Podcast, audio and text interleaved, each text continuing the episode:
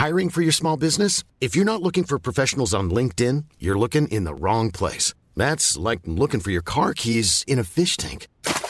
LinkedIn helps you hire professionals you can't find anywhere else, even those who aren't actively searching for a new job but might be open to the perfect role. In a given month, over 70% of LinkedIn users don't even visit other leading job sites. So start looking in the right place. With LinkedIn, you can hire professionals like a professional. Post your free job on linkedin.com slash people today.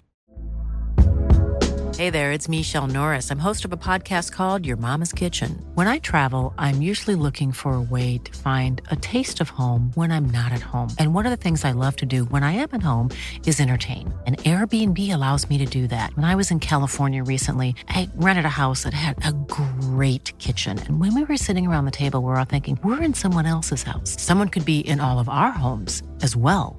If you have a home, but you're not always at home, you have an Airbnb. Your home might be worth more than you think. Find out how much at airbnb.com/slash host. Down the block, Andrew John. Inside for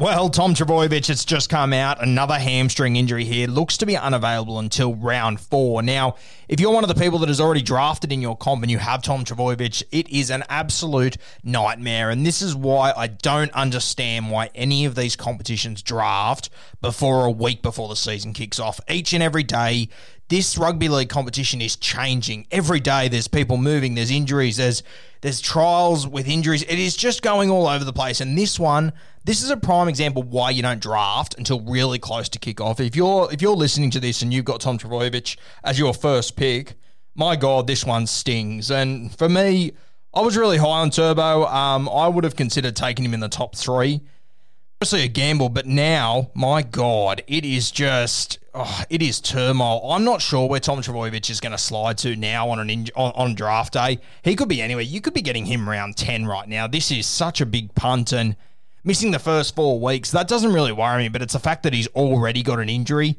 Um, Jesus, I, I don't know if I could take him now. I, I was planning on doing it all off season. Um, there was whispers of injuries, but to be missing the first four weeks is massive.